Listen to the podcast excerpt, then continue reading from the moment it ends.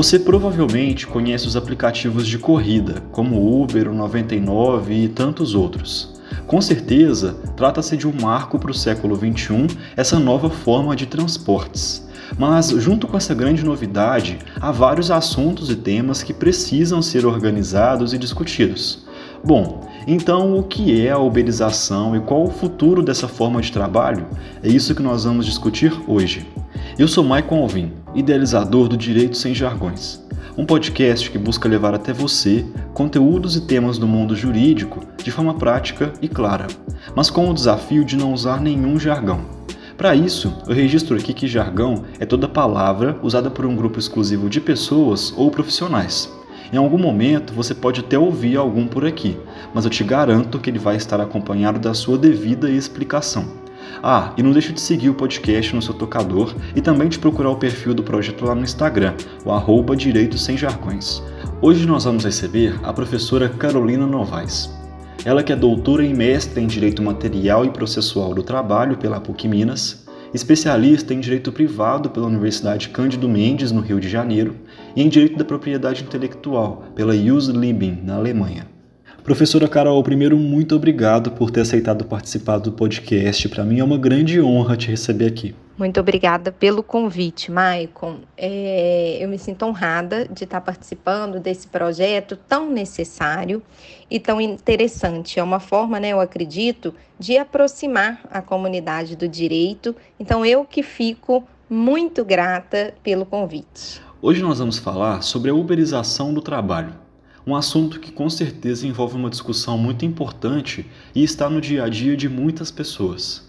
Então, para a gente introduzir e começar, como podemos conceituar o trabalho e a partir de quais características ele passa a ser uberizado? Então, Maicon, eu acho que o primeiro passo é a gente diferenciar o que é trabalho e que é emprego para fins da legislação trabalhista, tá? Para fins de legislação trabalhista, o que é protegido né, pela CLT, tem todos aqueles direitos que a gente vê, que são chamados de direitos trabalhistas, é a relação de emprego. A relação de emprego é aquela que possui cinco requisitos, que a gente chama de requisitos do COPAS. A relação de emprego ela tem que ser prestada de forma contínua, né? Então, é aquela relação que é prestada com habitualidade, que o empregado tem os dias certos para tem ali o horário de trabalho, na grande maioria das vezes. É uma relação onerosa, então o empregado ele recebe um salário pela prestação de serviços como contraprestação. É uma relação que necessita de pessoalidade, então o empregado não pode se fazer substituir. Tem uma subordinação, então o empregado ele recebe ordens, é, a atividade é na grande maioria das vezes dirigida ali pelo empregador, a prestação de serviços é organizada pelo empregador. Então o empregado é subordinado a essa figura do empregador. E por fim, a gente tem a última característica que é a da alteridade, que determina que quem assume os riscos do empreendimento é o empregador e não o empregado. Então é muito importante a gente fazer essa distinção entre trabalho e emprego. Trabalho, nós temos o trabalho autônomo, nós temos o trabalho voluntário e dentro das espécies de trabalho a gente tem o emprego. Lembrando que a ampla proteção que é dada pela CLT é dada ao vínculo empregatício. E aí, os trabalhadores uberizados seriam, né, é uma nova, na verdade, nomenclatura que é dado a esses trabalhadores que não têm o vínculo de emprego reconhecido. São trabalhadores que a gente chama de trabalhadores precarizados. E como essa espécie de trabalhadores começou pela Uber, hoje em dia a gente utiliza essa expressão de uberizados. Mas vai muito além, sabe, Michael? Hoje em dia não são só os motoristas de aplicativo, os motoboys, os ciclistas que são uberizados. Esse trabalho precário, sem direitos, né, em que o empregado não recebe um salário fixo, que o empregado não tem direito ao FGTS, não tem direito a uma hora extra, férias remuneradas, tem se estendido.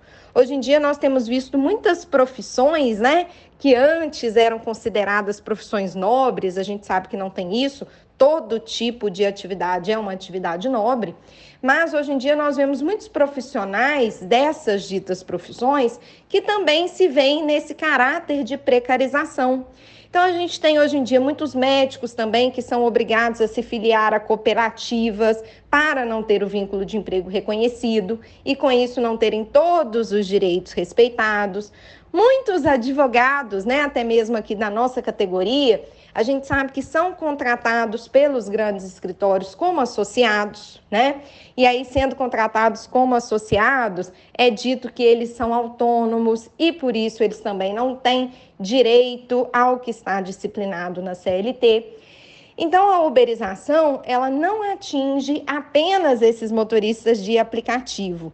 É uma expressão que a gente utiliza para poder designar essa nova forma de trabalho precário a parte da doutrina, alguns escritores que determinam que a uberização seria os trabalhadores precários que trabalham com tecnologia, né?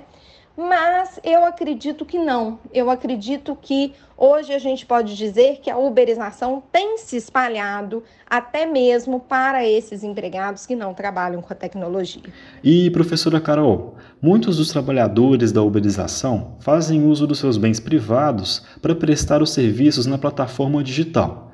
Então, em caso de danos durante o exercício do trabalho, deverá um empregado arcar com as despesas? Felizmente, sim né, Maicon? O que acontece é que como esse trabalhador uberizado, ele não é considerado empregado, ele não está dentro de um vínculo empregatício, ele assume os riscos da sua prestação de serviços.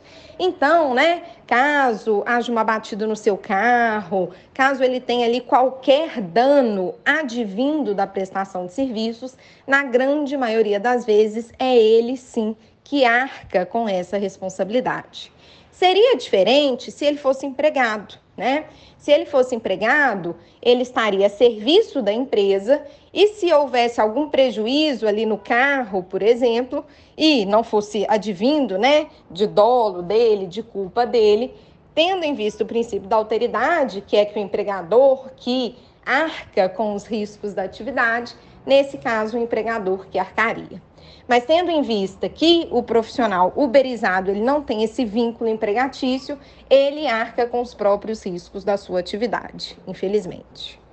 Bom, e a gente percebe o grande crescimento da uberização e os seus trabalhadores. A gente consegue fazer uma previsão de como será essa forma de trabalho daqui a um tempo? Nós teremos melhoria? Então, Maicon, eu costumo dizer né, que infelizmente para o pior não há limites. E esse é o cenário que eu consigo vislumbrar em relação ao direito do trabalho. O que eu tenho percebido é que as grandes empresas, elas têm tentado burlar a legislação trabalhista, fugindo desses requisitos que eu expliquei para vocês no início. Em virtude, né, gente, da tecnologia, a forma de trabalhar, a forma de prestar serviços evoluiu muito, mudou muito, né? Então, hoje em dia, as pessoas conseguem trabalhar com muito mais autonomia. Isso ficou muito perceptível durante a pandemia, né? Durante a pandemia, as pessoas começaram a trabalhar de casa, com o uso de tecnologia, sem aquela fiscalização muito frequente. Então, o conceito de subordinação também tem que mudar também tem que acompanhar essa modernização dos meios tecnológicos. Mas não é isso que a gente tem visto, sabe, Michael? Hoje em dia, as empresas, e infelizmente os tribunais também têm acatado esse entendimento, acabam né, entendendo que Quanto mais autonomia o empregado tem, em virtude da tecnologia, este empregado estaria muito mais equiparado a um trabalhador autônomo do que a um empregado em si. E aí, principalmente essas empresas de transporte que utilizam a tecnologia, esses aplicativos, eles justificam que, tendo em vista que o empregado pode escolher o dia que ele trabalha, quantas horas ele trabalha, né? Pode escolher muitas vezes o trajeto, pode escolher quem ele quer ou não pegar naquelas corridas. Ele teria muita autonomia na prestação de serviços e não haveria aí a subordinação. E como não há subordinação, não há um dos requisitos da relação de emprego, e aí esses, esses trabalhadores não seriam empregados, mas sim trabalhadores autônomos. Então, infelizmente, eu vejo que a tendência é cada vez mais descaracterizar a forma de prestação de serviços e tentar retirar né, essa prestação de serviços de ser configurada como uma relação empregatícia. E aí, se não tem relação de emprego, não tem a grande maioria dos direitos previstos na CLT. Infelizmente, essa que tem sido a tendência do neoliberalismo. Desconfigurar as relações empregatícias devido a novas tecnologias, determinar né, que quanto mais autonomia o empregado tem devido à tecnologia, menos subordinado ele é, então ele deixa de ser empregado e passa a ser autônomo. Bom, e para quem se interessou e gostaria de saber um pouco mais sobre esse tema, você teria uma obra para recomendar para a gente? Tenho sim. É, tem dois autores, Ricardo Antunes e Rui Braga, que escrevem muito sobre essa uberização. Tem até um livro dos dois que chama Infoproletários: Degradação Real do Trabalho Virtual.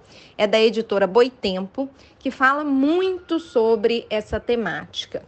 Tem um filme também, gente, genial, muito interessante, passado na Inglaterra, que trata muito sobre esse tema, que chama Você Não Estava Aqui. O filme, na verdade, ele retrata a crise financeira de 2008, né? E mostra este empregado que trabalha para uma empresa de transporte, né? Mas, na verdade, ele é obrigado a alugar a van e ele recebe por cada encomenda que é realizada. E aí eu acho muito interessante quando a gente assiste este filme que a gente percebe claramente todos os requisitos da relação de emprego presentes ali. Ele é subordinado, não tem como falar que ele tem uma autonomia ali naquela prestação de serviços. É um caso típico de uberização. Então, indico muito esse filme. Você não estava aqui, eu acho que vocês conseguem achá-lo no Telecine. E por último, né, claro que eu vou fazer uma propaganda, tem o meu livro, Educação contra a Opressão, Educação Libertária e o Protagonismo do Precariado, que vocês conseguem encontrar na editora CRV e também na Amazon. Excelente, professora. E para os ouvintes que quiserem saber um pouco mais do seu trabalho e também acompanhar os seus futuros projetos, onde que a gente pode te encontrar?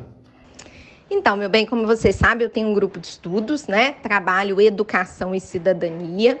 E esse grupo de estudos tem uma página né, na, no Instagram, arroba TEC, de estudo. E segue a gente lá, é muito interessante. Todo dia a gente coloca né, posts de reflexão, também a gente coloca posts destinados à comunidade, falando né, sobre direito, não só direito do trabalho, mas também sobre educação, sobre cidadania. Então convido vocês a nos seguir lá no Tec de Estudo. Então esse foi o nosso episódio. Eu espero de verdade ter contribuído para que você tenha aprendido ao menos um novo conceito. E se você gostou, não deixe de compartilhar com as pessoas que você acredita que talvez também possam se interessar um pouco sobre o assunto jurídico, principalmente sobre a uberização no trabalho. E não deixe também de seguir a gente no seu tocador. Lembrando que o nosso podcast agora acontece toda quarta e domingo. Um abraço e até o próximo encontro.